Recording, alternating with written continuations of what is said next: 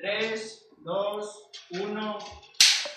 Hola gente, bienvenidos a un episodio más de su podcast favorito, Rimana. Hoy como siempre nos acompaña el Golden, el Rimen preferido, Feli Pérez. Hola Fel, ¿cómo vas? ¿Qué tal, gente? Hola, Fabricio, a todas las personas que nos escuchan y nos ven también en nuestro podcast Rimana. Y como nos caracteriza, nosotros tenemos siempre invitados de lujo. Esta vez nos encontramos con la licenciada en diseño de productos eh, de la Universidad Católica del Ecuador, Nicole Garzón. ¿Qué tal, Niki? ¿Cómo estás? Hola, hola, ¿cómo están? A toda mi gente que nos ve, igual a ustedes, muchísimas gracias por la invitación y pues un gustazo poder compartir este espacio con ustedes. Chévere, Nikki. Eh, cuéntanos un poquito sobre tu carrera. ¿Qué, qué es, la qué es la, una licenciatura en, en esto de los productos? Bueno, antes era, bueno, mm, licenciatura de producto está dentro de la carrera de diseño industrial. Lo que nosotros hacemos y bueno, abordamos muchos campos, la verdad, y es, bueno, hacemos lo que nos enseñan diseño de modas, diseño automotriz, nos enseñan a usar los diferentes programas de diseño.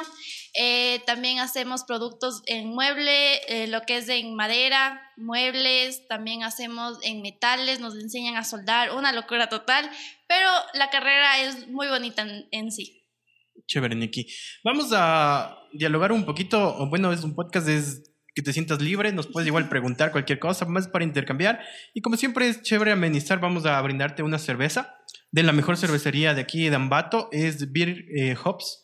Ambato está en la avenida Bolivariana e Isabela, una experiencia única. Esperemos que te guste esta cerveza. Es una cerveza rubia. Como nos mencionaste tras cámaras que te gustaba un poco las cervezas frutales. Entonces, para que le pruebas, la sientas y nos digas qué tal te sabe esta cerveza. Pues muchas gracias, Dios le pague. Vamos a ver qué tal sabe esta cervecita. Bueno, Nikki, espérame, te sirvo la bebida. ¿Será que serví bien? Importante el espuma en una cerveza.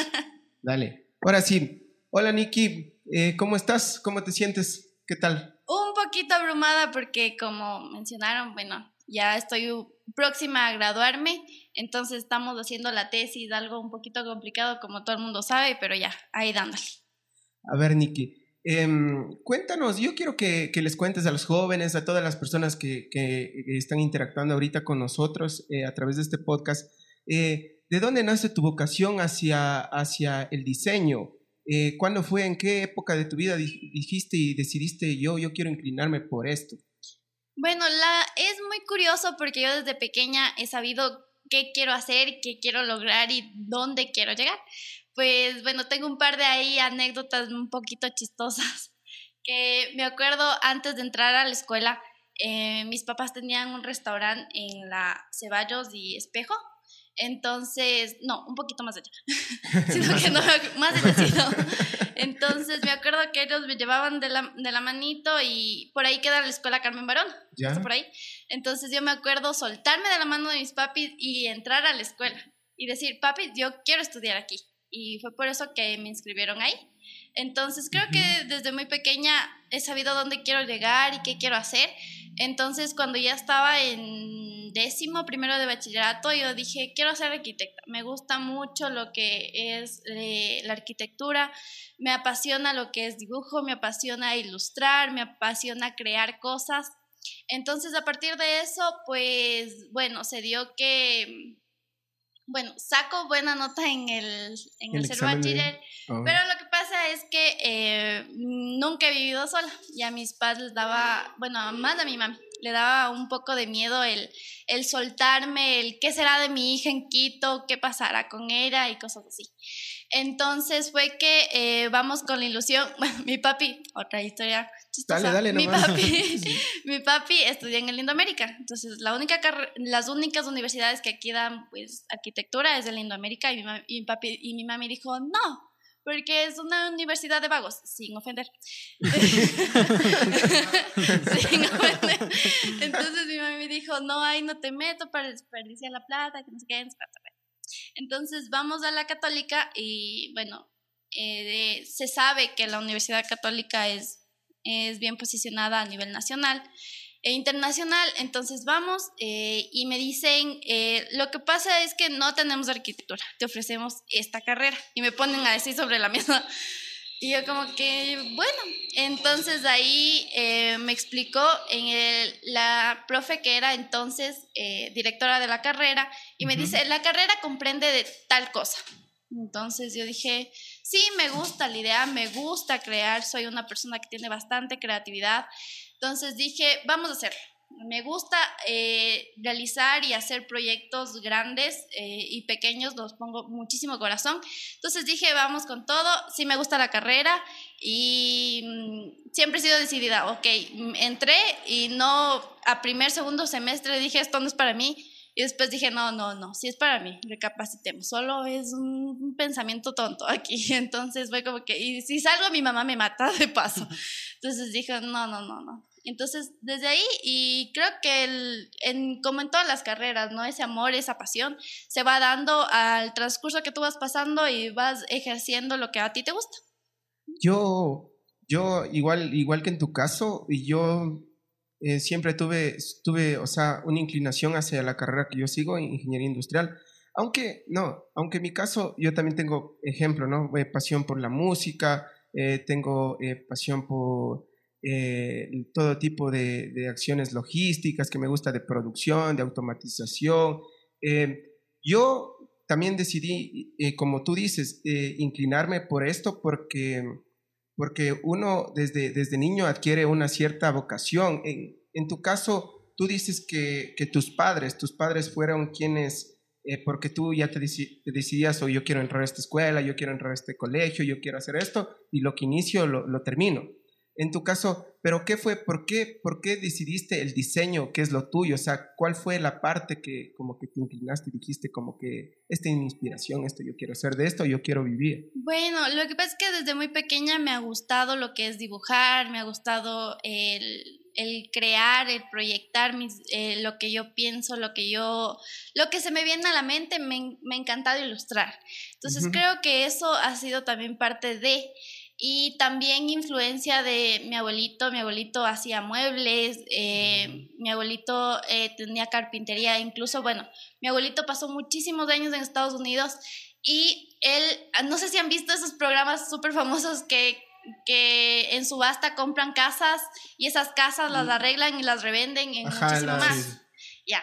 Mi abuelito de aquí se fue e hizo eso, consiguió... ¿El programa o hacía eso? No, hacía, el comprar casas, el remodelarlas y las vendía al doble o al triple. Entonces, eh, creo que igual yo veía a mi abuelito desde muy pequeña trabajar en carpintería, me llamaba la atención y a nosotros nos dan talleres de carpintería, aunque ustedes no lo crean, nosotros bocetamos, hacemos el diseño y pues en el taller nosotros creamos lo que hacemos. es una, es una tradición familiar de la, de la cual tú como que conseguiste esto. Sí, me gusta bastante y además mi papi siempre ha tenido muy buen gusto, le gusta el diseño interior, si Dios quiere yo me quiero especializar en diseño interior, entonces es una de mis aficiones, eh, porque mi carrera da para eso, entonces eso es lo que me gusta. Tú desde, desde, un principio eh, quisiste, quisiste, me cuentas que fuiste por arquitectura, pero no, no, no, no, no hubo la oportunidad en, en, la universidad de aquí. Estabas en la católica de aquí, de, de la ciudad de Ambato, ¿verdad? Entonces no hubo la oportunidad y te decidiste por, por esto, por diseño. Eh, ¿Qué edad tienes? Tengo 22. Ya, 22. Sí. eres joven. sí. Yo pensé que eras un poco mayor. me quito no, el maquillaje, me han dicho que soy de colegio, no, ojo. O sea, o sea, no, no, no, no, no, no en mal plan, sino por lo que, o sea, ya eres una mujer madura y, ya y tu carrera estás, también. Eh, eh, culminando tu carrera, ya, ya eres toda una profesional. Entonces yo también me imaginé, yo yo me gradué a los 25 años, creo, con pandemia y todo. Aquí nuestro productor a los 40 y nunca es tarde. Entonces yo dije, o sea, a los 22 por eso, claro. No, sí, este, incluso hace un poquito, hace pocos días, igual estuve hablando con mi mami y, y bueno, tengo la suerte y la bendición, en verdad, de contar con padres que siempre me han apoyado en todo lo que yo he querido hacer. Y novios también. También, sí, en todo lo que yo he querido hacer han sido un respaldo fundamental para mí. Y mis papás desde muy pequeña, paz, quiero entrenar esto. Mis padres estaban ahí presentes, me llevaban a entrenamientos, me compraban todo lo que necesitaba. E incluso en toda esta etapa ellos han sido así. Y mi mami me dijo, está bien, quieres estudiar arquitectura, estás muy joven, dale, entra entra, porque todavía puedes. Y sí, o sea, mi ilusión es, si Dios quiere, especializarme, sacar otra carrera y que sea lo que Dios quiera. Tú, tú nombrabas algo de, de diseño interior. Eh, para la gente, los jóvenes que nos escuchan eh, y no tienen muy claro qué es especializarse en diseño interior, ¿les puedes dar una síntesis de...? De- El diseño interior no es más que eh, diseñar los entornos espaciales de un lugar en específico, que en este caso pues es tu casa, eh, una oficina, el- tu lugar de trabajo, son absolutamente todo. La El decoración estudio del podcast. claro, También. interior. Ajá. Es que alguien... Entonces es eso, más bien te dedicas a eso, a la cromática, a ver cómo combinan los espacios.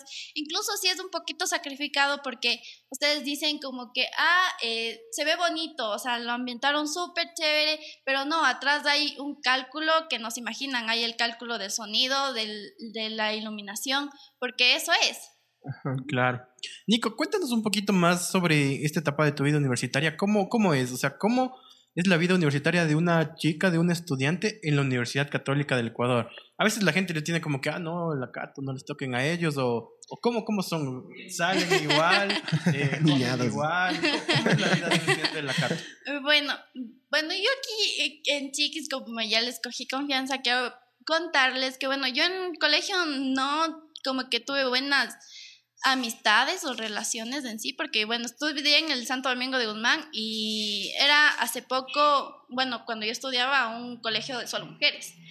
Entonces, entre mujeres hay más discordia y más peleas y la, la, la, la. la. Entonces, fue como que me llevo muy buenas amistades, pero son contadas con los dedos, literal, por ese ambiente el que se manejaba. Entonces, bueno, yo cuando entro a la universidad, en verdad me topo con una, eh, con unas personas muy lindas. Hice las amistades que hasta ahora son las más duraderas y que digo, wow, gracias a Dios por ponerme a esas personas de mi camino porque son muy lindas, muy chéveres, muy sociables. Y en cuanto a joda, Suave en nomás. cuanto a joda, pues no son mucho, bueno, mi círculo de amigos no son mucho de discotecas. Entonces, a mí tampoco no me ha sabido gustar mucho las discotecas.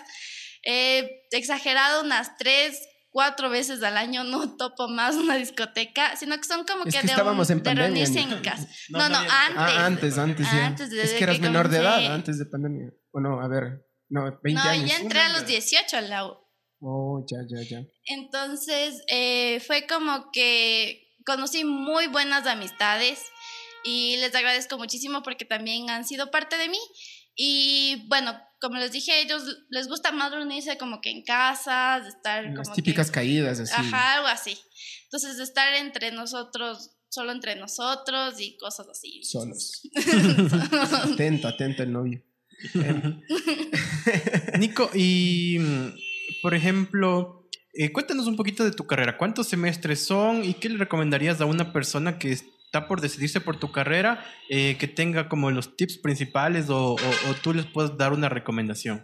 Ya, el primero, estar eh, súper consciente de que algo que me han repetido desde el inicio de mi carrera y desde el principio fue que mis profesores nos decían, a ver chicos, están en una carrera que muy pocas personas conocen.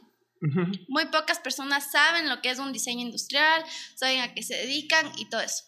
Entonces nos dijeron, a ver chicos, lo primero que tienen que hacer saliendo de aquí es no prostituir, como se escucha, no prostituir su trabajo, Ah, no prostituir su trabajo, porque por ejemplo, eh, y les pasa igual a los diseñadores gráficos.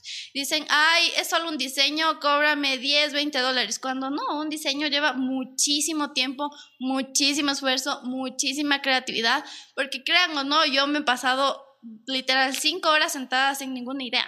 Entonces, es y como que... también tus equipos y tienes que tener tus cámaras y tu tiempo, que es lo principal. Sí, entonces lo que yo les recomendaría que estén súper seguros, que no desmayen, es como cualquier otra carrera, que no desmayen, que no crean lo que por fuera les dicen como que, ay, no, no da la carrera o que no vas a conseguir esto y esto y esto, no te va a dar el dinero, cuando no, cuando muchas de las personas aquí eh, de nuestro medio son diseñadores industriales y eh, mis profesores han triunfado de maneras increíbles. Participan siempre en la fiesta de la fruta haciendo los carros alegóricos y es una buena suma de dinero. Entonces, no. Em, con, con Feli el otro día hablábamos que una de las carreras más prostituidas que existen es el diseño, diseño gráfico. Diseño gráfico. Con Feli mencionabas el, el anterior día que, que, por ejemplo, ahora existe licencias de softwares digitales como Canva y hay un sinnúmero. O, o, ni tanto Canva, ponte, por ejemplo, pones en Google, no. Eh, ponte logo para cerveza artesanal en ciudad pequeña, artesanal. Te sale Beer Hops. y, así tú, y así, no, y así tú no tengas eh, un programa de estos o una licencia, te vas al Paint, tapas ahí algo, le pones ahí tus iniciales, de PowerPoint, le algo, le haces y tienes ahí tu diseño. Sí. Y a veces las personas piensan como que esa tontera tan fácil puede ser yo. Y me cobran full. sí. Entonces, eso es, es lo que Sí. pasa. Sí, y otra carrera prostituida, así que creo que todos piensan que esto de ley, yo sé y para qué vamos a contratar, es un ingeniero en marketing, lo que sigues tú, eh, Más lo que que fuiste todo, tú. Sí, pero en marketing digital, en redes sociales. Sí, marketing digital, marketing. que O sea, lo que está de moda en estos tiempos. es como que dices, mi sobrino sabe de Facebook, al man le voy a decir que me dé haciendo y... Que me dé creando la página, que me dé poniendo esto y, y para qué. Él pasa ¿no? en el Free Fire. Entonces eso es, es también como que un poco eh, lo que dice Nico, que las carreras no son tan va no se hacen valer y a veces el pensamiento de las personas hace que a los profesionales de estas áreas. Sí, e incluso los comentarios de otras personas, ¿no? Como que tú, a, mí me pasaba al inicio que tu círculo de amigos eh, fuera de la universidad, ¿no? O dentro de la universidad te dicen por molestar. Te dicen como que, ah, no da, que ni sé qué, que ni sé cuánto, y inconscientemente te hacen decepcionar de la carrera sin antes tu, tu cursarla. Y es como que... mm, ya. Mierda.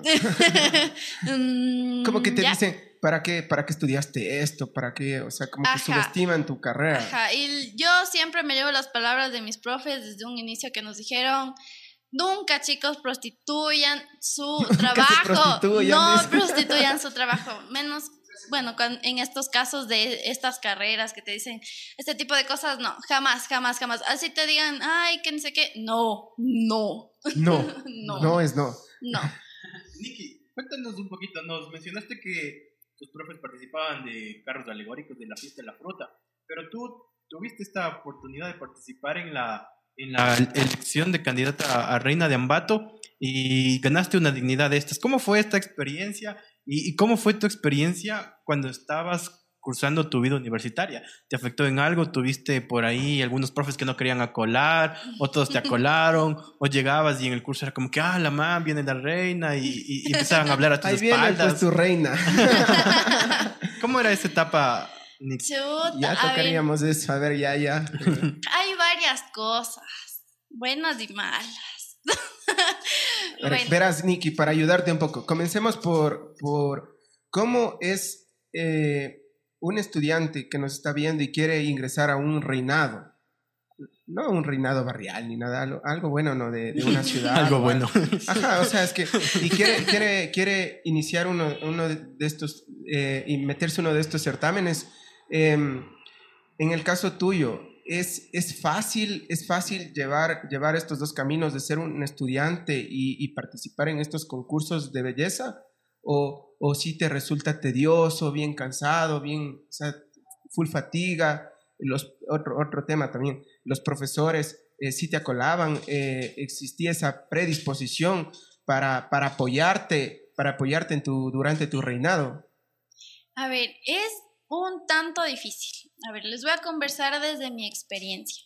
Bueno, tuve, eh, bueno, ya venía con varios certámenes detrás, o sea, apenas entré a la universidad, eh, me escogieron como mis novato, bueno, en el en lo que hacíamos las novatadas y todas esas cosas, se dio, la, la, la. De ahí fui reina de mi facultad y de ahí me lancé para reina de la universidad. Entonces, bueno, eh, pues esa etapa es como que un poquito más duradera, más llevadera, es como que ah, súper fresco. Es más fresco porque es de ahí mismo, Muy de la universidad, de todo. muy, muy fresco. Pero meterte a candidata reina de Ambato es entrar en ligas grandes, ligas mayores. Claro. ¿Por qué les digo esto? Y es porque, a ver, a lo largo de los años y desde que inició, creo, la fiesta de la fruta, a las reinas no las ven como simples reinas, las ven como autoridades. Y eso es algo difícil de llevar. Entonces, donde a ti te ven y donde tú llegas y cosas así, te ven como autoridad, quieras o no, y quieras o no verte así, te ven así. Entonces es un gran peso que recae sobre tus hombros. Entonces yo les voy a contar un poquito de mi anécdota.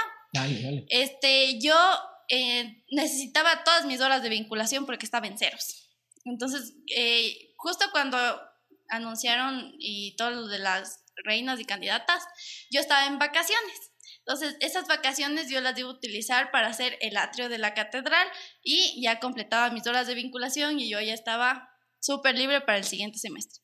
Mi afán era, era salir de candidata una vez terminada la carrera porque demanda muchísimo tiempo, muchísimo esfuerzo, mucha dedicación y eh, porque el concepto es ayudar sí o sí en todo lo que hagas. O sea, eso primero las chicas que quieran entrar es con una mentalidad de ayudar al 100% a tu comunidad, a Ambato, a la gente que necesita, al 100.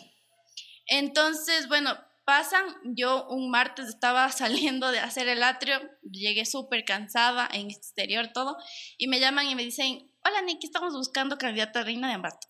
y yo, Mm, ya. me dicen, y para esto yo ya había visto eh, la primera inscrita que es Sheila. Ajá. Entonces yo dije, ay, ya se están inscribiendo. Entonces dije, mm, no sé. Entonces para esto me llaman y digo, o sea, tengo que hablar con mis papás porque ellos son los del dinero. Entonces al día siguiente me arreglaron, fuimos a Ecudental, hablamos y bueno, las cosas se dieron, gracias a Dios, todo, todo salió. O sea, es que también es cuando dice, cuando Dios tiene algo planeado para ti, las cosas simplemente se dan y se dan y fluyen y son súper bonitas y te va súper bien. Entonces, así fue. Yo un miércoles ya me estaban diciendo así, vamos, y un viernes ya me estaba inscribiendo. O sea, lo mío no fue, Fue rápido, nada planeado. Nada fue planeado. del día, de la noche al día y fue como que, ok, eh, a mí me tocó varios días como que, ok, estamos aquí, estamos haciendo esto, o sea, vamos a ponernos las pilas. Entonces pasó eh, y yo justo estaba en vacaciones. Entonces es muy, eh, fue muy llevadero el momento de vacaciones porque dije, bueno, ya no va a ser vinculación, ya obviamente los profesores saben en qué estoy. Entonces fue como que ya, no hago vinculación, ya vamos a ver cómo eso resolvemos a futuro. Entonces ya después pasa, eh, la elección fue sábado o domingo, creo, no recuerdo muy bien, creo que fue sábado. Y el lunes siguiente ya estábamos en clases. Entonces yo llegué a la universidad y fue full. O sea, Eh, ¿tú, tú estuviste en, vaca- en etapa de vacaciones cuando fue la Sí. inscripción.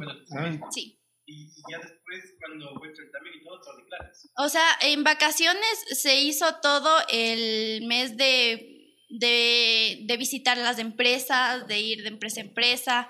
Teníamos un horario de 8 de la mañana a 12 de la noche, en donde visitábamos a todas las empresas. Y eso más súmale eh, la preparación o las horas que nos quedábamos preparando con nuestros, bueno, con las personas que nos ayudaban.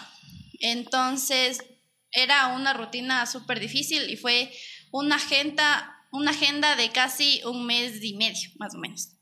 Entonces, eh, yo termino, o sea, se termina esa etapa de mis vacaciones justo con el fin de semana de la elección, pasa el domingo y el lunes yo ya estoy de regreso en la universidad y fue muy distinta la realidad con la que me topé porque justo ya iba arreglada, porque tenía entrevistas después de la universidad. Entonces, en la mañana tenía libre, en las tardes eh, iba a la universidad y por las noches tenía entrevistas. Es difícil esa vida. Muy difícil. Esa Es vida muy de rockstar. es muy, muy, muy sacrificada. Y ese En verdad. lunes, Nicky, que llegaste a, a la universidad, ¿cómo, ¿cómo te recibieron tus compañeros? ¿Qué, qué pasó? A ver, yo no tengo muchos compañeros porque en nuestra carrera somos muy poquitos. Entonces yo en esas, eh, yo tengo dos mejores amigas y con ella he con ellas he cursado desde primer semestre hasta ahora último. Entonces ellas iban conmigo a todos lados y las amo con toda mi vida. Entonces ellas eh, eran mi único curso porque ya de ahí creo que habían dos personas más y ya. Entonces fue como que yo llegué a la universidad y mis amigos, o sea, y la gente te quedaba viendo, o sea, en toda la gente ya decía como que... Tú cachabas que como que te quedan viendo la gente. Como sí, que, y muchas de las pues, veces... tu reinita. sí, muchas de Esa las veces es será bien... reina. sí. Muchas de las veces era bien complicado porque quieras o no, bueno, hasta ahora me pasa, algunas veces me ha pasado que llego a restaurantes o cosas y ya la gente está... Eso. Y es como que, ay, que, Como que chuta. ya no quiero comer. Entonces sí fue como que, ah, hola, hola, ¿cómo están? Y cosas así. Entonces aquí sucede, aquí quiero hacer como un pequeño gran paréntesis. Dale. Porque en, en el trans, bueno, en mi etapa de elección de reina de la universidad, hubo una chica que representó a mi universidad y que lamentablemente pues no quedó en nada. Entonces, eh, la universidad eh, siempre ha premiado o ha hecho público su felicitación a quienes han quedado en dignidades dentro de la universidad. Entonces, Ya, ya. eh, felicitaron a Vanessa Lozada, que es ex reina de Ambato, nombres, y también fue ex alumna también. Entonces, fue como que la felicitaron. Y da el caso que pasó, pasó lo mío y todo, súper chévere, y no hubo respuesta a esa felicitación por parte de la universidad. Y Ya. fue porque yo gané, bueno, le gané el puesto a su representada. Bueno, ga- quedé en uno de los tres puestos y su representada no. Entonces fue como que un poquito choqueante por medio del... ¿A ti te, dieron eso? O sea, esa, esa, ese reconocimiento o nunca no, por... nunca hubo una felicitación pública por parte de la universidad hacia mi persona. Y bueno, no los culpo tampoco porque a la final ellos apostaron a una chica y, o sea, ellos querían que esa chica gane porque tenía el O sea, nombre de la tu universidad. universidad eh, tenía una representante para el reinado de Ambato. Sí, Sí. en mi misma etapa. Y esta tu chica no, no, no, No, llegó. No pegó nada, ni... Ni nada, repechaje. nada. Ni repechaje. Como la selección en la Copa América. Nada, nada. Nada. No, entonces eso fue como que un poquito un golpe como que mm, vaina, o sea, mm, sí fue como O sea, que claro, porque muy tú eres incómodo parte para de, mí. Sí, tú eres yo- parte de la universidad y, y llegaste a una distinción dentro de un reinado importante que creo que es declarado patrimonio, La fiesta no de la sé si es... interandino de la humanidad, no sé. Sí, es Intangible. Intangible, intangible. patrimonio intangible Ajá. de la humanidad. Sí, pero a nivel, no sé si es a nivel Mundial. mundial. Mundial, Mundial, mundial, Sí, mundial. ajá. Sí, entonces fue como que para mí fue un golpe como que... Y también fue, fue un poquito con un sabor muy agridulce porque en todas las entrevistas también te preguntan, ¿y dónde estudias? ¿Y qué haces? Y, ah, y estoy en la Pontificia Universidad Católica de Ecuador, Sedán Batón. y es como que... O sea, nunca no hay- ese no hay, no hay ningún... Entonces fue como que, ok, no hay ningún problema y pasó el tiempo y las cosas se dieron así, pues, y no hay problema. Pero yo dije como que, ok, está bien. Eh, e incluso fue como que la universidad técnica hasta me imprimió un certificado y cosas así, llevaron banda y, o sea, todo súper chévere para reconocernos, ¿no? Pero... O sea, de otra universidad mejor hubo un reconocimiento hacia ti y no de tu propia universidad. Sí, sí, entonces eso es un sabor medio agridulce que me llevo por ahí, pero bueno, no importa, la verdad es que no importa porque con hechos se demuestran las personas, se demuestran las cosas, eso habla más de ellos que de mí, así que no hay ningún problema en esa cuestión. Chévere, Nikki.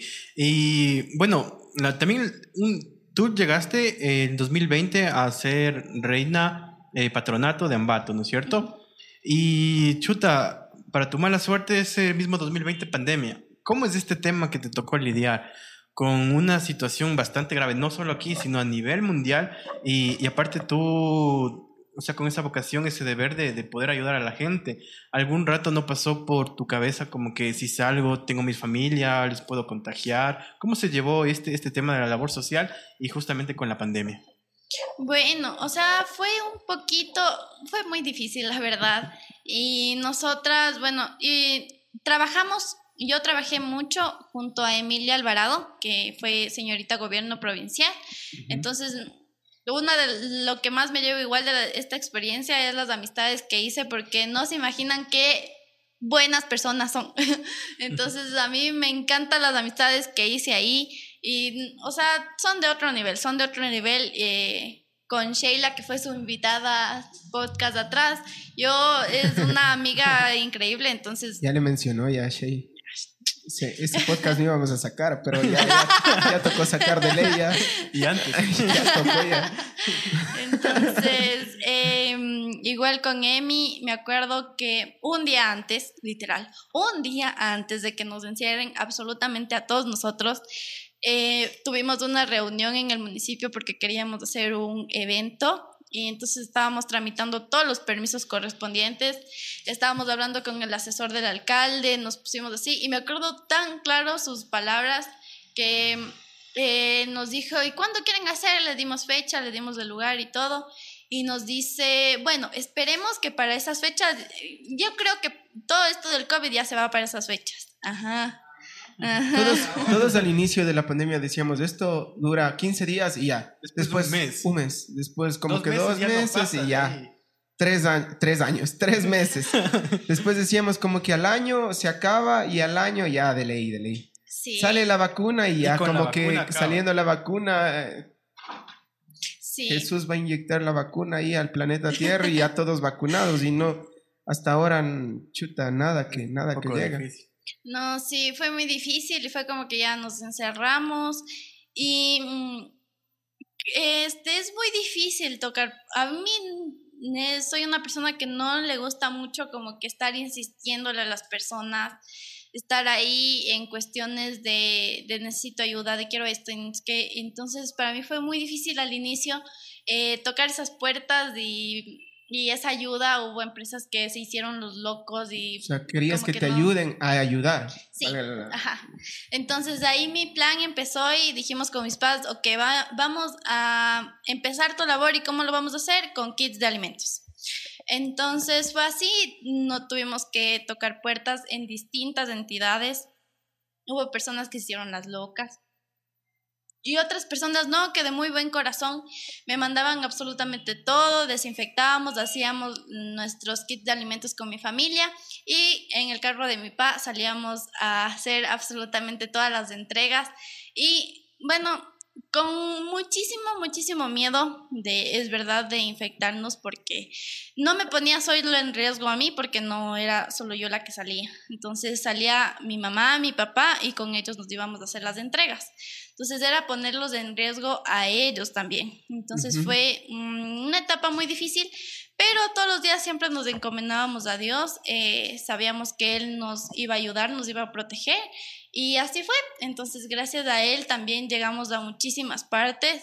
Eh, mi carro todos los días llegaba llenito de lodo, de polvo, de tierra, de todo, todo, todo, porque nos metíamos, nos fuimos a Quizapincha, Unamuncho, Pasa, nos fuimos a Totoras, Em, San Pedro de Pichilata, y nos fuimos hasta más adentro todavía, o sea, ya ni me acuerdo muy bien los... ¿Y sentiste ahí la, la necesidad que, que, siente esa gente? O sea, viste, palpaste, eh, no sé, cuéntame alguna, alguna anécdota que te pasó, que bueno, dijiste como que cómo vive, cómo, cómo vive este tipo de personas y en plena pandemia. Claro, y encima de la pandemia, porque a veces las personas son de, bajas, de bajos recursos de, normalmente. Encima nos cortan, la gente no trabaja y si no trabajas no comes y son personas que tal vez viven al día. ¿Y, cómo, cómo te afectó esto, Nico? Uy, fue muy difícil. La verdad es que yo, desde que soy reina, eh, bueno, nosotros nos dieron un premio de coaching con un psicólogo, entonces yo pues hice uso de eso porque llegaba muy afectada de las entregas. Entonces yo había veces de que llegaba tan mal que me ponía a llorar y mis papás no sabían ni cómo consolarme, porque la realidad que tú te topas en este tipo de ayuda es muy cruda, o sea, demasiado cruda. Y justo salían eh, todos esos, los, las noticias de corrupción que la gente que la gente se, se, cogía tanto dinero por los insumos médicos y este tipo de cosas y era muy difícil para mí. Decía, como que cómo la gente, cómo este tipo de personas puede cogerse tanto dinero habiendo tanta gente allá afuera que necesita, tanta gente que, o sea, ay, que es muy difícil la realidad con la que te topas. Y bueno, dos casos que me toparon el corazón y que yo eh, deseo y anhelo ya terminar la universidad para seguir ayudando. Este, bueno, de dos abuelitas que las dos vivían sin agua potable, sin lo básico para vivir. En pleno siglo XXI no tenían ni agua no potable. tenían absolutamente nada, vivían absolutamente solas, eh, no tenían agua, luz, o sea, agua y luz no tenían. Vivían en Este, extrema po- pobreza. o sea, los, los vecinos eran quienes se encargaban de, de ver por ellas, a veces les daban de comer, decían que eran personas simplemente que los hijos los dejaron ahí, e incluso una de las abuelitas que fuimos en San Pedro de Pichiclata, decían, los vecinos nos contaban, porque la abuelita casi ni podía hablar, nos decía que, bueno, vivía en un terreno y su casita de 4 por 4 una habitación y ya. Y encima, bueno, tenía un montón de perritos y decía que gente sin, si gente mala iba y botaba los perritos ahí y a su buena suerte para el cuidado de la señora. Y, y fueron los casos que yo regresé una y otra vez, regresamos como cinco veces de ahí porque mi mami, ella quería poner el dinero, ella quería ponerles luz, agua, todo, todo, porque son casos muy difíciles. Son casos que, por ejemplo, igual en el MIES todo se, se, se tramitó y todo, pero son procesos que, que son largos. Por la que no se burocracia dan- mismo de... que no se dan de un día para el otro que te dicen ya, o, o mañana vamos a estar ahí, mañana vamos a hacerlo todo. No. Son procesos que llevan tiempo, lastimosamente, y son realidades que te topas y es muy difícil de palpar. Y, y es por eso que yo también hablaba con mi psicólogo para poder Asimilar, desahogarme y que me ayude que con eso. asimiles. Ujú. La pobreza, o sea, la pobreza que vivimos aquí en Latinoamérica es, es, es tremendo, o sea, y creo que es porque las grandes élites como que no quieren solucionar estos temas porque eh, no sé si han oído esta historia de que si es que, cachas, en cada tienda que hay en estos pueblitos donde hay extrema pobreza, siempre vas a ver qué producto puedes ver ahí, que, pero que siempre va a haber, no puede haber cualquier cosa, pero siempre vas a ver una Coca-Cola o una cerveza. ¿No es cierto? Siempre si, la tienda. gente y las grandes élites se encargaran de, de tratar de distribuir eh, como llega una Coca-Cola a esos, a esos rincones, eh, las necesidades, los recursos de primera necesidad, como decías tú, que carecen est- estos sitios, o sea, seríamos un mundo distinto aquí en Latinoamérica. Pero, pero no, no, no vivimos en otra, en otra realidad. Nikki, em, tú mencionabas que, que corriste muchos riesgos en esta etapa de- de tu vida. Eh, ¿Hubo alguna consecuencia en, en la que, en la que terminó todo esto? ¿Te viste ¿Alguna, afectada? ¿Alguna enfermedad, eh, un contagio en tu familia? Eh, Dios no quiera, a, a alguien falleció o algo. eh, ¿Pasó alguno de estos, de estos temas por tu, por tu labor social que tuviste que Em, emprender? en sí, en mi labor social, en mi labor social, no. Nosotros, bueno, mi mami se infectó en el mes de diciembre, pasamos Navidad sin ella, 31 sin ella. Y son fechas que a ti te ponen nostálgico, ¿no? Claro. Entonces, Ya. entonces eh, sí, fue muy difícil. A mi mami le dio COVID. eh, estuvo hospitalizada casi 15 días, así, un poquito más tal vez. Y fue muy difícil de llevar, porque mm, nosotros a veces yo me ponía a pensar y renegaba de Dios y decía, no la contagiaste durante todo el tiempo que salíamos a hacer ayudas y ahorita la contagias. O sea, claro. era algo como que muy difícil de llevar. Eh, solo si has tenido algún familiar en, en esa posición, sabes lo difícil que es poder salir de eso Sí, y empujar para poder mm, dar también ese, bien- ese bienestar emocional a, a la persona que está enferma. Claro. Sí, sí, sí, sí, es bien complicado y nosotros también eh, padecimos en carne propia lo que, lo que es un familiar, un contagio, eh, muertes por, por este tipo de, De, de de circunstancias. circunstancias. A ti, Y, y- y más que todo, sí, bueno, eh, de mí sí, cachi, mi, mi abuelita se, se infectó de COVID y ya, ya tiene sus años y es como que tú también te pones a pensar como que ya ahora y, y, y me pasó algo como, como la Nico, o sea, era como que le cuidábamos mucho a mi abuelita y tratábamos de ni ir allá y siempre tener todos los, los, los cuidados y, y padre se contagió con COVID, entonces sí es, sí es un poco complicado. Y más que todo viene a tu cabeza, ¿no? Es como que a veces las malas noticias nos, nos riegan y es como que eh, pareciera a propósito que tú prendes la tele y pa, Sí. te salen ni sé cuántos muertos Ujú. y, y que pa, y dices, no, voy a apagar la tele, voy a salir acá con mi vecino y que el vecino, oiga, ni sabe, se ha muerto el otro vecino con COVID. Y es como que, como que pareciera que a propósito la gente... Sí, se- el todo en estar tu contra. también en contacto con noticias malas, es como O sea, que sí, sí, sí te psicosea un uh, poco. Te abruma eh, mucho. Ajá, pero, pero tú piensas que, que esas noticias es de otro mundo, de otro planeta, que nunca te va a pasar. Claro. Y, y hasta que te pasa y padeces en familiares y padeces en conocidos y te pasa en carne propia y hasta eso que ya percibes te das cuenta que, o sea, que la pandemia fue y es real. O sea, Sí, claro, porque hasta ahora hay, hay personas que dicen que el COVID no existe y es como que, ¿qué pasó? ¿qué pasó, amiguito? Entonces, como que, ay Dios, pero bueno, este, sí, una etapa muy difícil, pero bueno, salimos adelante, mi mami, gracias a Dios, está muy bien. Por quien temíamos más era por mi papi, porque mi papi sufre del corazón, entonces con él era un poquito como que más de cuidado, así como que lo tengamos en una burbuja, porque es nuestro papi dorado. Entonces fue como que a él, gracias a Dios, no le salió nada. Yo tengo un pavor gigante a las agujas y cuando mi mami salió contagiada, a cada rato era sacar sangre para ver si estamos o no contagiados y era como que, bueno. Entonces a mi pa salió que le había dado en abril, pero era, este, se me fue el término, Sintomático. asintomático. Era asintomático mi papi y pues a mis hermanos les salía que les había dado también por esas fechas y a mí siempre me sale que está negativo. Sí, O sea, Siempre me ti, sale. a ti nunca te, te dio, no tienes anticuerpos. No, mm, no me sale ni negativo ni positivo, simplemente sale no me sale nada, No me soy de otro nada. planeta. ni el COVID me quiere. no. El novio está aquí, por si acaso los que no le pueden ver, pero ya está ahí que se da contra la pared. ya. Se quiere ir por la ventana. a ver, las chicas que, que, que, que quieren ahí eh, meterse a este mundo de los reinados y todo, a veces, aparte de, de, de la- de que quieren ayudar, eh, quieren emprender en la parte social, em, tú, tú, ¿qué tal, qué, qué tanto se gasta en un reinado? ¿Se gasta de verdad? ¿Se gasta? O, y en, y en otro plan, hay gente que igual va por, por hacerse conocida, porque dicen como que este es una catapulta para yo llegar a A ser a, asambleísta. ajá, ser asambleísta, o como dice Fene, a ser concejal. Voten por mí, ya. Estos manes me hacen olvidar, oye. 2024.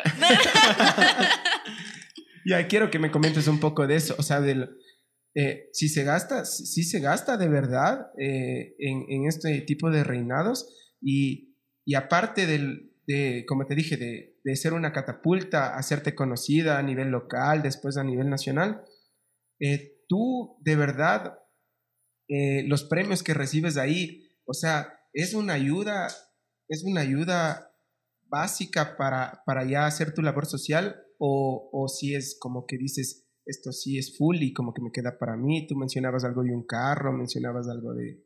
Existen premios también así eh, O grandiosos. sea, el carro era de mi papi. Ajá, ¿nu- nu- ¿nunca ganaste? Porque creo que a las reinas les... A alguien les da A carro. la reina le dan carro, a mí me dan moto y a Emi se supone una tele. Una tele. sí. O sea, no, no, no hay premios así como que tan grandes. Si las chicas se, se inscriben a esto y dicen voy por el premio o así, no, no, no, nada. Es que creo que depende de la personalidad de la chica, la verdad. Si la chica va con el afán de querer ganar la corona, porque sí, porque la corona vale 7 mil dólares, porque el carro vale tantos dólares. No, o sea, creo que mm, quieras o no, para las chicas que van con ese pensamiento, como que los caminos se le truncan al, al final o al inicio o al medio de la candidatura. Entonces, creo que no. Creo que, a ver, Gracias a lo que me dio Falcon, que es la empresa que está, estaba patrocinando y está patrocinando actualmente, este fue el, el dar una moto a señorita gobierno municipal. Gracias a ellos yo les vivo agradecidas porque ellos me han dado una herramienta para yo poder realizar mi labor social. Claro que una moto no es comparable con un carro, pero quieran o no, me han ayudado infinitamente y yo siempre que, que puedo saludar con Sebastián, que es dueño de Falcon, le agradezco muchísimo por ese tipo de ayuda porque antes no existía esa ayuda o no existía ese tipo de herramienta ah, para la señorita gobierno municipal ni para la señorita gobierno provincial. Entonces todo era como que a la reina de Ambato el carro y cosas así.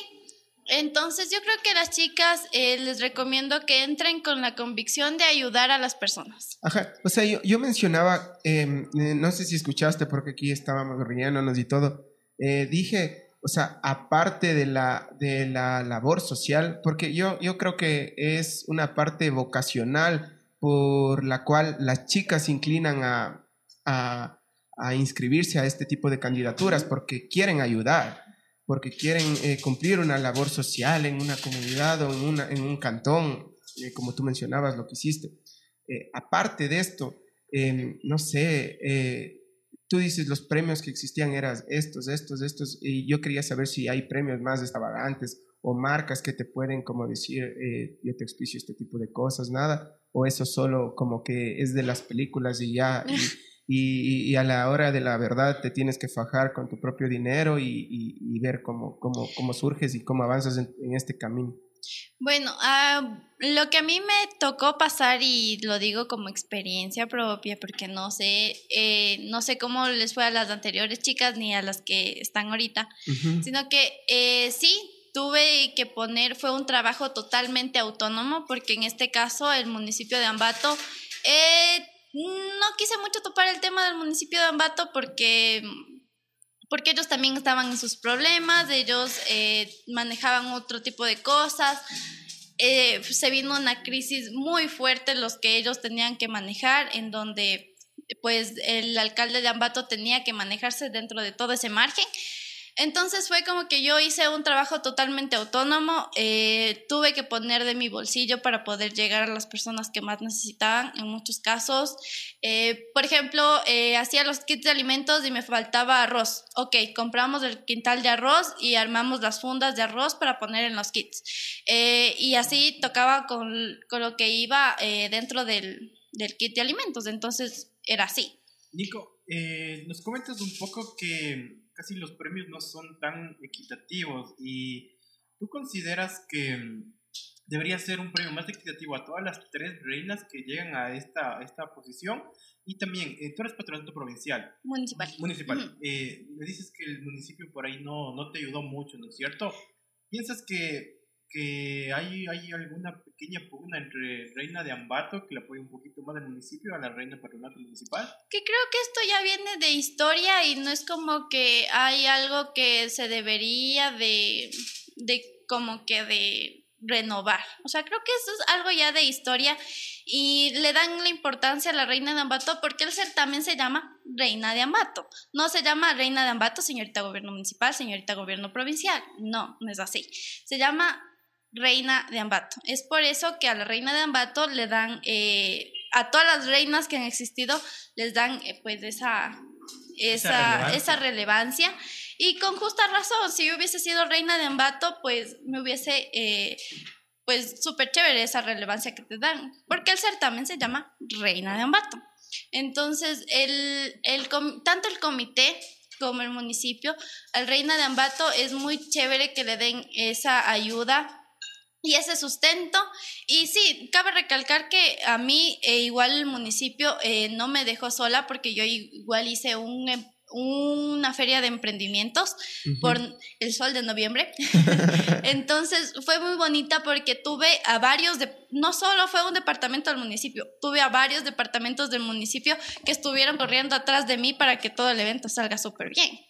Entonces, creo que es cuestión de, esto ya es historia, entonces hay cosas que no se, no se, no se van a poder, ¿no? se van a poder cambiar. Entonces es como que las marcas, gracias a Dios, hay marcas súper lindas que, que, hasta ahora um, me, me, guardan con mucho cariño, con mucho amor y que siguen mandándome obsequios.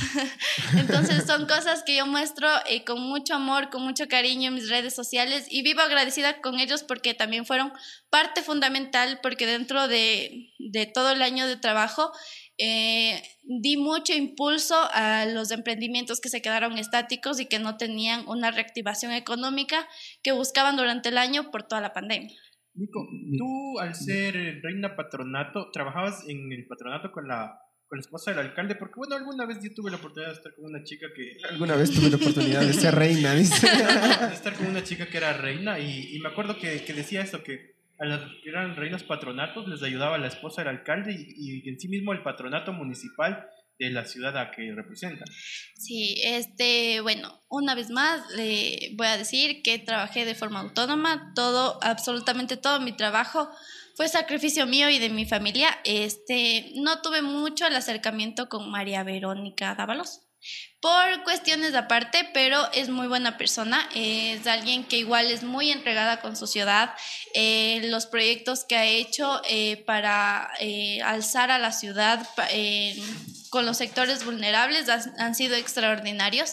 Y sí, he podido y he tenido la oportunidad de poder hablar con ella, es una persona muy linda, es una mujer muy dedicada a su hogar y pues es todo, o sea, yo trabajé de forma autónoma y hice lo que más pude conmigo y con mi familia. Nico, y mm, bueno, este es, terminó tu etapa de reina de Ambato, de aquí tal vez tienes alguna aspiración un poquito más grande, tal vez a ser eh, Miss, Miss, Ecuador, Ecuador Miss eh, Universo. seguir en estos mismos certámenes de belleza. eh, hay una cuestión y que gracias a Dios en Reina de Ambato no ven la estatura porque yo soy pequeña. ¿Cuánto mides, Nico? yo mido unos 60.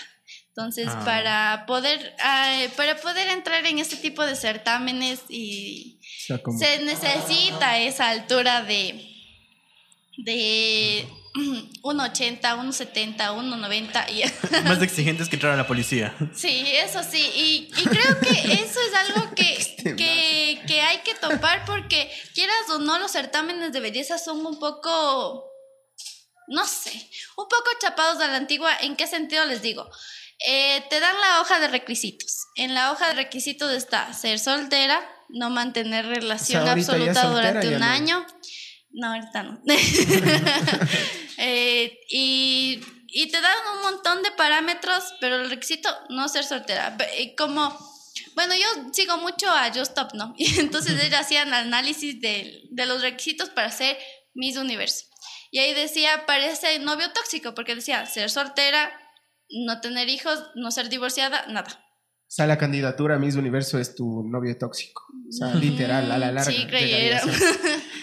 no, sí sería un sueño muy lindo, pero es un poquito medio frustrado por la estatura. Entonces es como que un limitante. Nico, no te entendí bien. Eh, cuando eres reina, ¿te prohíben tener una relación?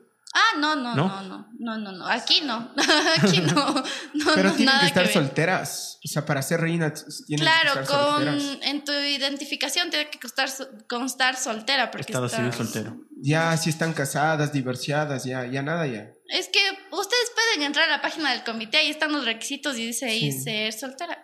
Ah, ok.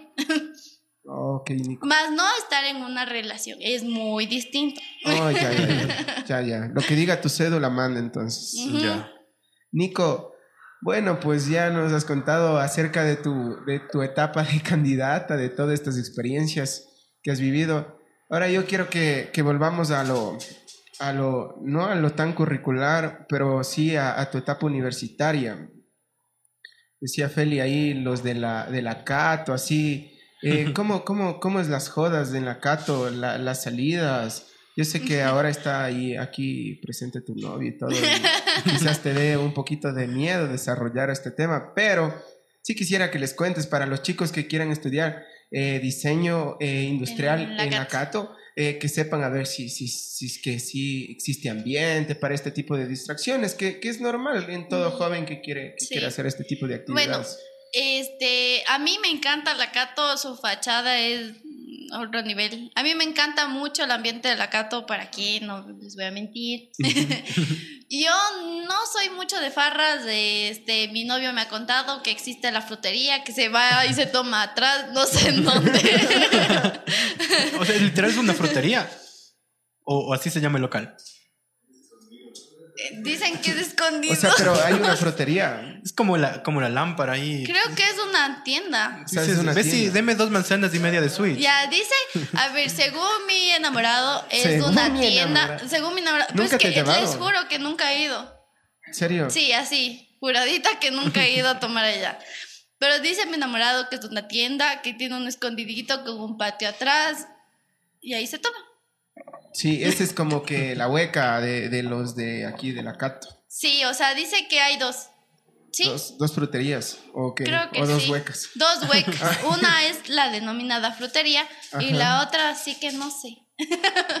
Entonces, yo mm, no he ido. Les prometo novio, que no no.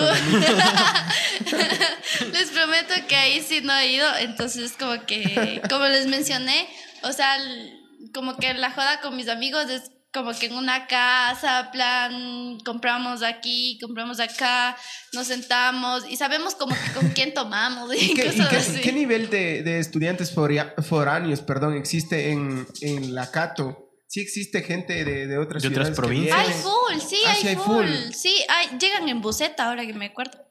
llegan en buseta. Crean o no, llegan en buseta todos ahí.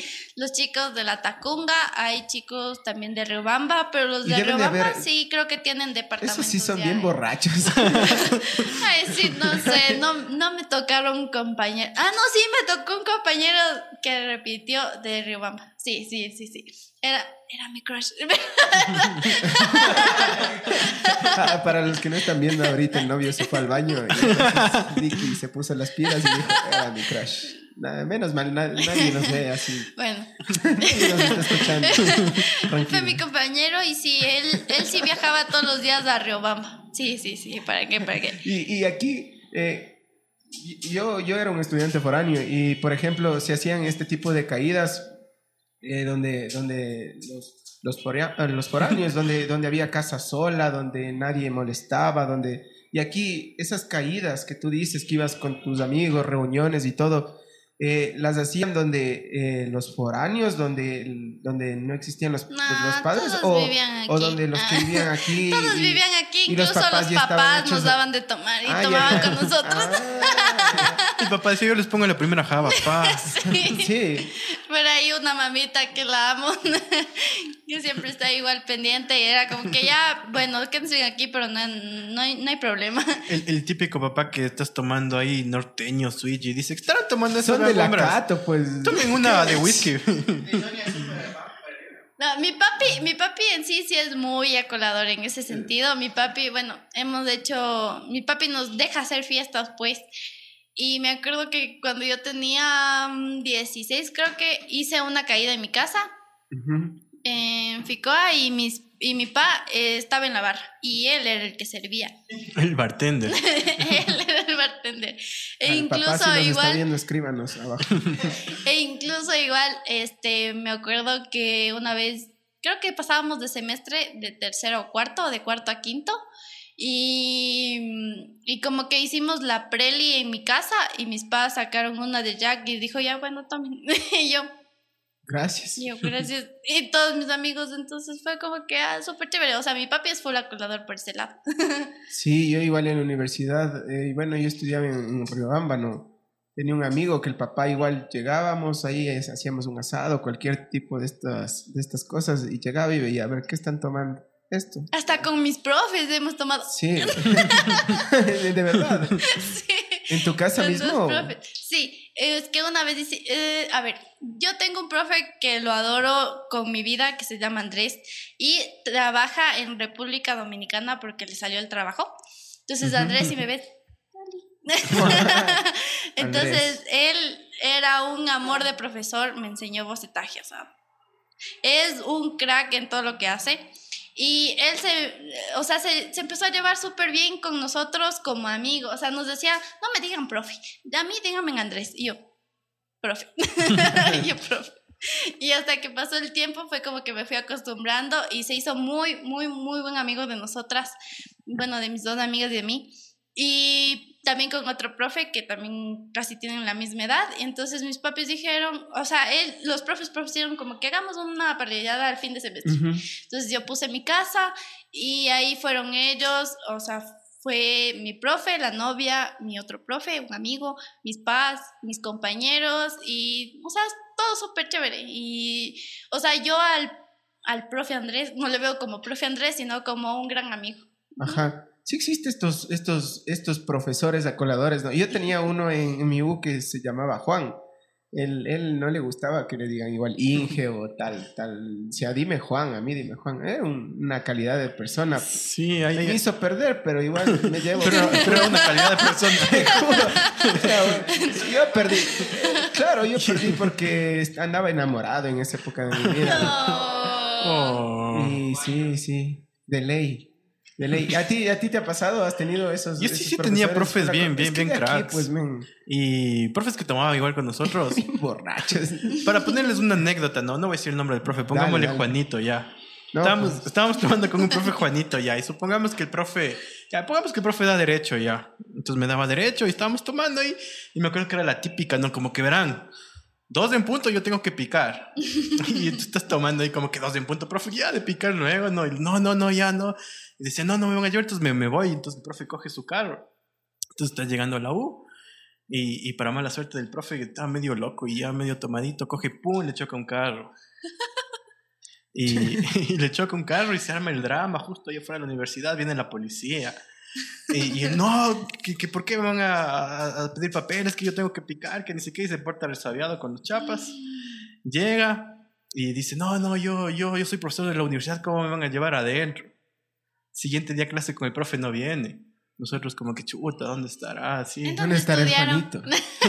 Yo, ¿En dónde estudiaron? Felipe en la UTA. En, ¿Ya? en el reclusorio número 4. no, y, y- total, a- a- al, profesor le, le llevaron detenido, cachen. Y la imprudencia de, de estar tomando con los estudiantes. No, a mí me pasó que, bueno, una vez estuve infiltrada en su en la UTA, una ¿Ya? vez.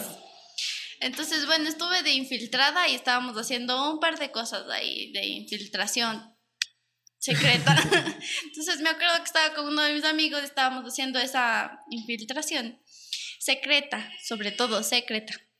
Estábamos así, estábamos preguntando a los estudiantes, estábamos así. Y, y estábamos como que en un grupito, porque nos acercamos a un grupito de chicas. Y la chica le queda viendo a mi amigo y yo ¿qué, qué pasó?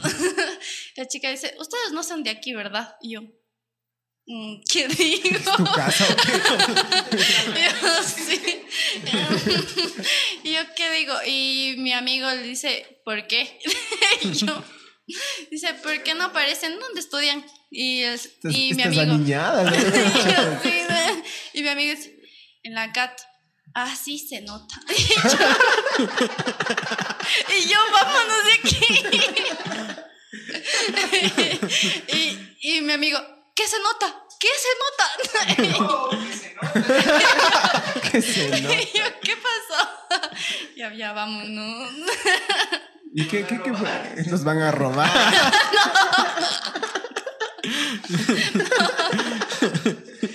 No, no, no, no, no. Oye, están discriminando a la UTA. Está Tú discriminando a eres la de la UTA. U también, ¿por qué? Defiende a tu universidad, loco. No, los de la UTA no somos así, no robamos. Yo no dije eso. No robamos. A menos que le veas a uno con camiseta de Barcelona. Yo soy del Barcelona, ¿eh? Barcelona. Eres de Barcelona, Sí. chócale, yo también soy de Barcelona. Me, me voy, me señor. Chao. Chao. Qué diablos, eh. Que hablan del Barcelona. ¿Por qué son del Barcelona, eh? Porque ¿Desde qué edad? o les ganamos en la final, loco. Sí, sí, la Mi- verdad sí. porque, bueno, mi mami es costeña, mi papi es de aquí, pero siempre le ha gustado el Barcelona a mi papi. ¿Desde qué edad surgió? Eh, ¿Te gusta el fútbol? Sí, me gusta el fútbol. También juego fútbol. Sí, juegas Y fútbol. básquet. Sí. ¿Y, y desde qué edad? O sea, eh, ¿por qué Mm, desde este muy interés por este deporte? Mi, mi papi desde muy pequeño juega fútbol. O sea, mi papi es pelotero toda la vida y nunca... Somos tres mujeres, así que no tuvo hombre para practicar. Ahí le metió a la hija, vaya, mija.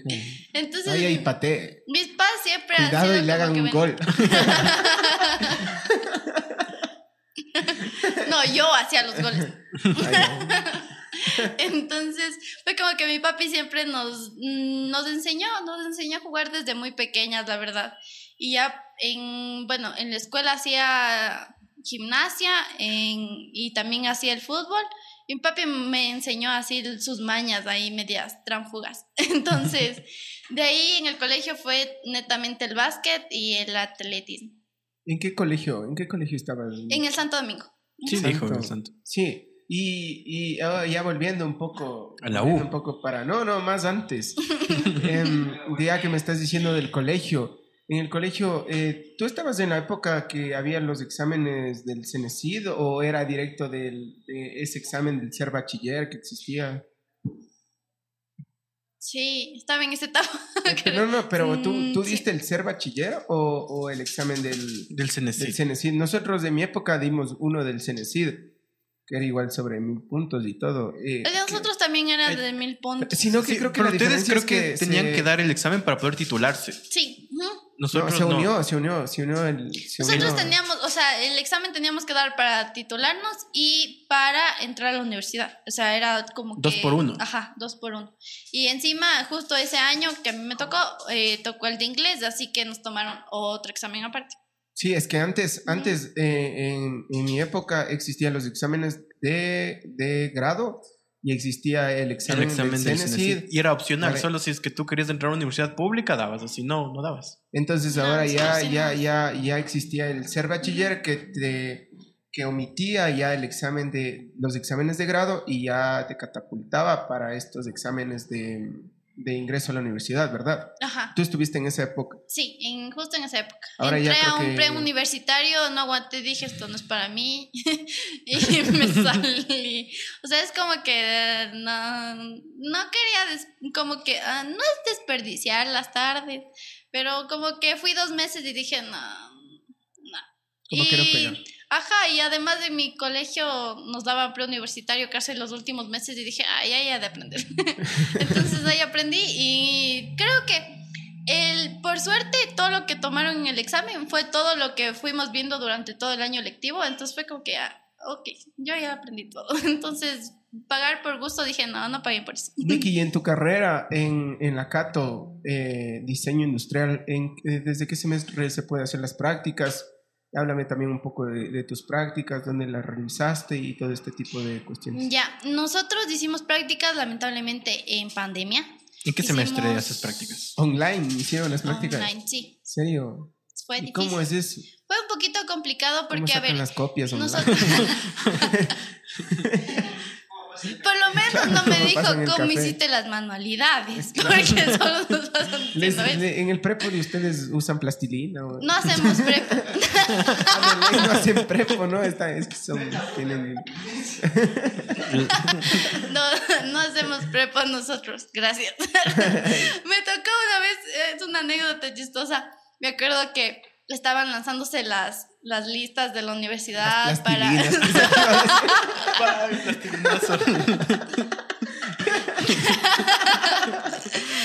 ya, mejor no les digo el chiste que me dicen porque me van a molestar. No, no, que- yo, ni- yo no he sabido que les molestan con las plastilinas, loco. Ahorita me entero.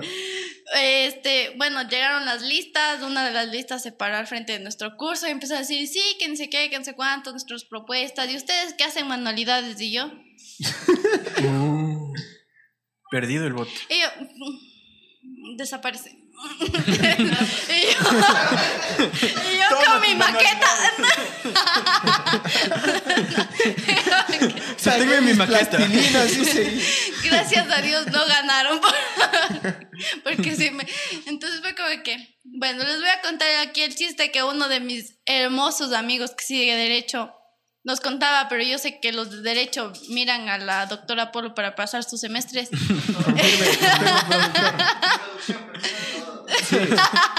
No todos. Sí, me salto un, un episodio. A nosotros, mi amigo ¿cuál es me decía, ya bueno, anda a ver a Tatac para pa' que pases el semestre. Entonces, Qué ah, rayos. Eh, pero el man. Anda a ver, harta. El man, el, man el se suicidó, ¿no? Teniendo esta audiencia, pues. ¿Cuál ve ese man, el, el cabezón? Sí, claro. Sí, se suicidó, ¿no sabías? Pero el, el primero creo que se suicidó. El, el que era el propio, pues. El Claro, el pro. el- El propio. Así nos desviamos Sí, no del sabías. tema. Sí, pero es que te Sí. pregunté de tus prácticas y tú saliste con las. Con, con Art Attack. No, no, hicimos, a ver, hicimos, Hicimos no, plastilina. nosotros, nosotros tenemos convenio con Corpambato, que es una entidad del gobierno provincial, en donde ahí hay diferentes clusters eh, de emprendimientos de sectores estratégicos de la ciudad. En este caso nos tocó eh, un clúster de emprendimientos en donde hicimos grupos y teníamos que como que armar la imagen corporativa de toda de todo el emprendimiento, eh, hacerles eh, imagen gráfica, montajes, cómo quedaría su logo o su marca dentro de una camiseta, dentro de como que de algo macro para que ellos puedan utilizarlo. Entonces esto también trabajamos en conjunto con la escuela de sistemas. Eh, ¿De la Cato mismo? Sí, de la Cato mismo. Niki, Entonces, Y yo también quisiera que me hables ya para ir concluyendo este podcast eh, acerca de, tú eh, tras cámaras nos mencionabas acerca de un emprendimiento que tienen de, de negocios extremos o algo así. Eh, ¿Quieres hablar un poco acerca de ese, de ese tema? Sí, sí. A ¿Qué ver, hacen? lo que a ¿Qué- mí me ha gustado igual desde pequeña es estar frente a la cámara. Me ha encantado muchísimo. Bueno, yo desde de pequeña como que utilizaba el espejo y mi hermana para practicar y ha rendido frutos. el cepillo. Ha rendido frutos y bueno, eh, Negocios de Extremos es un emprendimiento, es una marca que nace a raíz de la, bueno, de la pandemia, porque mi jefecito, eh, Rafael Acosta, se dedica, es dueño de Croma Eventos y como no hay, o sea, se restringió todo lo que es de eventos a nivel nacional, mundial y todo, entonces él ponía los defectos especiales y todo esto, entonces desde ahí nace eh, Negocios Extremos. Mm, tengo la suerte y la fortuna pues de contar con un buen, muy buen compañero y dupla, eh, que es Pato Alvarado, que la mayoría lo conocen, que es muy buen mentor, a mí me dio muchísimos tips para poder desarrollarme mucho más frente a la cámara. Este, conjunto a él eh, conducimos el programa, Eh, nos dedicamos a vender las ideas de los emprendimientos nuevos, de los negocios que igual, si siguen así full años y quieren darse a conocer más, tienen, eh, por ejemplo, lanzaron algún producto nuevo o tienen alguna idea innovadora, pues nosotros ayudarles y ser la catapulta para que puedan, eh, Ustedes para que una puedan plataforma. Ajá. Ajá. Eh, tenemos alrededor de en Facebook eh, un mínimo de 5000 visitas en cada uno de nuestros videos. Eh, le está gustando mucho a la gente eh, la propuesta que nosotros hacemos. Es algo, no solo la entrevista que les damos, sino es algo mucho más dinámico, en donde también la empresa eh, muestra lo que ellos quieren. Es decir, yo, por ejemplo, soy una empresa de calzado y mi calzado estrella es este, quiero que se promocione solo esto o que se vea esto. Entonces vamos, Pato Alvarado, mi persona, eh, vamos, el productor, el camarógrafo, sonidista, o sea, somos un equipo muy Profesional. muy, Muy pro. profesional, muy grande, en el que podemos hacer la mejor ventana para promocionar tu negocio o empresa. Chévere. Nico. ¿Qué tal te pareció la conversa? ¿Qué tal la cerveza? ¿Te gustó? Sí, está- yo soy amante de las cervezas artesanales, ¿para qué? O sea, no, no reniego de una cerveza artesanal. Este, estuve hace un tiempo en la mitad del mundo y me encantó la cerveza de chocolate y la de frutos rojos. Recomendada, Ujú. vayan a la mitad del mundo y pruébense esas cervezas artesanales que están 10 de 10. Todas las cervezas artesanales podemos también contar aquí en Ambato, en Beer Hops Ambato. Te contamos que tenemos más de 40 variedades de cerveza y podemos tener Ya cerveza de, cerveza de cada región y la experiencia ahí es única. Sí, Te- existen cervezas de todas, de todas las provincias y de todos, de todos los sabores y por haberes. Eh, Nikki, ¿y cómo te sentiste? ¿Qué tal, qué tal el podcast? ¿Qué tal la temática? ¿Cómo, qué tal? Muy chévere, más bien muchísimas gracias por la invitación, me han ayudado a desenvolverme un poquito más, de estar en un ambiente que a mí me gusta muchísimo, me han ayudado a desestresarme porque estoy a tope. Entonces, muchas gracias por la invitación. Ha sido muy chévere, muy divertido. Gracias a toda la gente que nos ve. Gracias por conocer un poquito más de mí. Entonces, mi, bueno, para despedirme les digo a los chicos y a las chicas. A la humanidad, como el gran Sandito. A los chicos y a las chicas eh, que quieran cursar la, la, bueno, la carrera de diseño industrial. Primero, no prostituyan su, su trabajo nunca. Por favor, no se prostituyan. Ustedes son demasiado talentosos para que A o B personas quieran venir a pagar por su trabajo. No, nunca acepten menos de lo que ustedes se merecen. Este, denle con todo. Es una carrera muy linda, muy sacrificada, como absolutamente todas. Creo que no hay que desprestigiar a ninguna carrera y que le den con todo, que le den con todo porque la carrera te abre ámbitos para trabajar en absolutamente todo y recuerden que el cielo es el límite. Bueno, Nikki, eh, en nombre de todos los que hacemos eh, Rimana Podcast, te queremos agradecer por venir a este espacio, eh, por brindarnos tus experiencias, tus vivencias, por aportar técnicamente acerca de lo que es tu carrera eh, y como, digo, como dijo Feli, em, eh, que tengas, que tengas eh, muchos años más de éxito, que puedas lograr tus objetivos que te plantees y, y, ya. Este ha sido, este ha sido, este ha sido un episodio más de su podcast favorito, Rimana. Hoy día estuvimos con Nicole Garzón. Nicole Garzón. Ella es licenciada en diseño, de, productos. de, productos. diseño industrial Universidad de, de, la Pontificia Universidad Católica del Ecuador. Ajá. Eh, estuvimos, ya saben, con el golden preferido de las chicas, el Fel Pérez. eh, yo, Fabri Jurado, Nicole Garzón en la producción, Diego y Jonathan Murgation. Nos vemos hasta la próxima. Bye bye. Chao. Chao, chao.